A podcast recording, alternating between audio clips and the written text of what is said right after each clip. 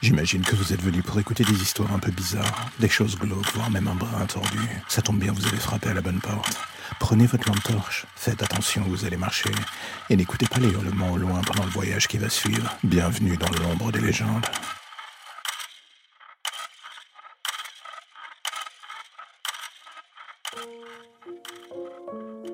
Jour après jour, je sais pas pourquoi, mais les médecins disent que je suis fou, un trouble de la personnalité bizarre. Ils n'arrêtent pas de me dire des mots que je comprends plus à force.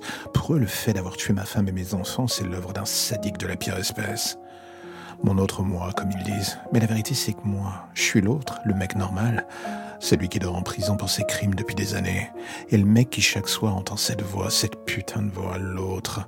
Celui qui me raconte sans cesse, jusqu'à ce que j'en ai envie de vomir, comment il a massacré mes filles, ma femme, et réduit toute ma vie à néant. Pendant des mois, je me suis demandé s'il existait vraiment. J'avais envie de me croire plus malin que les docteurs. J'avais envie de me dire que peut-être il y avait une autre explication à tout ce merdier. Et pendant des années, tout ce que j'ai entendu en retour, c'était son rire, ses moqueries, le fait qu'il prenait un malin plaisir à me voir nier sa propre existence. Et avec le temps, c'est que la vérité a fini par m'éclater à la gueule. Tout ça en m'apparaissant sous mes petits yeux ébahis. Un seul corps, deux esprits, ou alors, devrais-je dire, l'illusion d'une fragmentation. Je finissais par ne plus vraiment savoir sous le poids des médocs comment faire la différence entre ses souvenirs à lui, ses pulsions, mes craintes. C'était trop, en fait. Et un jour, en me regardant dans la glace, j'ai compris au final, tout est remonté. Une seule et même personne. Je n'étais plus qu'un reliquat de ce rôle que j'avais joué pendant des années.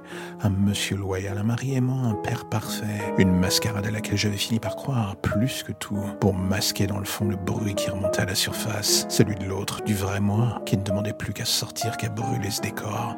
Tout ça lui semblait si faux, cette vie n'avait plus aucun intérêt pour lui, il en avait assez. Et un jour, c'est ce qu'il a fait. Je l'ai laissé faire d'ailleurs, et j'ai pris volontairement le siège du passager sans rien dire. Je me suis menti à moi-même pour oublier, j'ai cru que ça passerait, d'un mensonge à l'autre d'une certaine manière. Mais aujourd'hui, je sais plus si c'est lui ou les médocs qui finissent par me fracturer de l'intérieur. Tout ce que je sais, c'est que j'entends à nouveau cette mélodie dans un coin de ma tête, celle de sa rage qui ne demande qu'à exploser. Et il y a une partie de moi que ça terrifie, tandis que l'autre partie est profondément excitée par cette mélodie.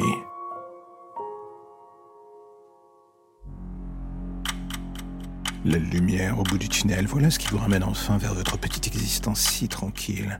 Plus d'ombre, plus d'histoire ou de légendes bizarres. Juste le quotidien qui revient frapper à votre porte en attendant de replonger d'ici demain matin vers de nouvelles zones pour le moins sombres. Vous avez déjà envie de revenir, je le sais, mais patientez. Chaque chose en son temps.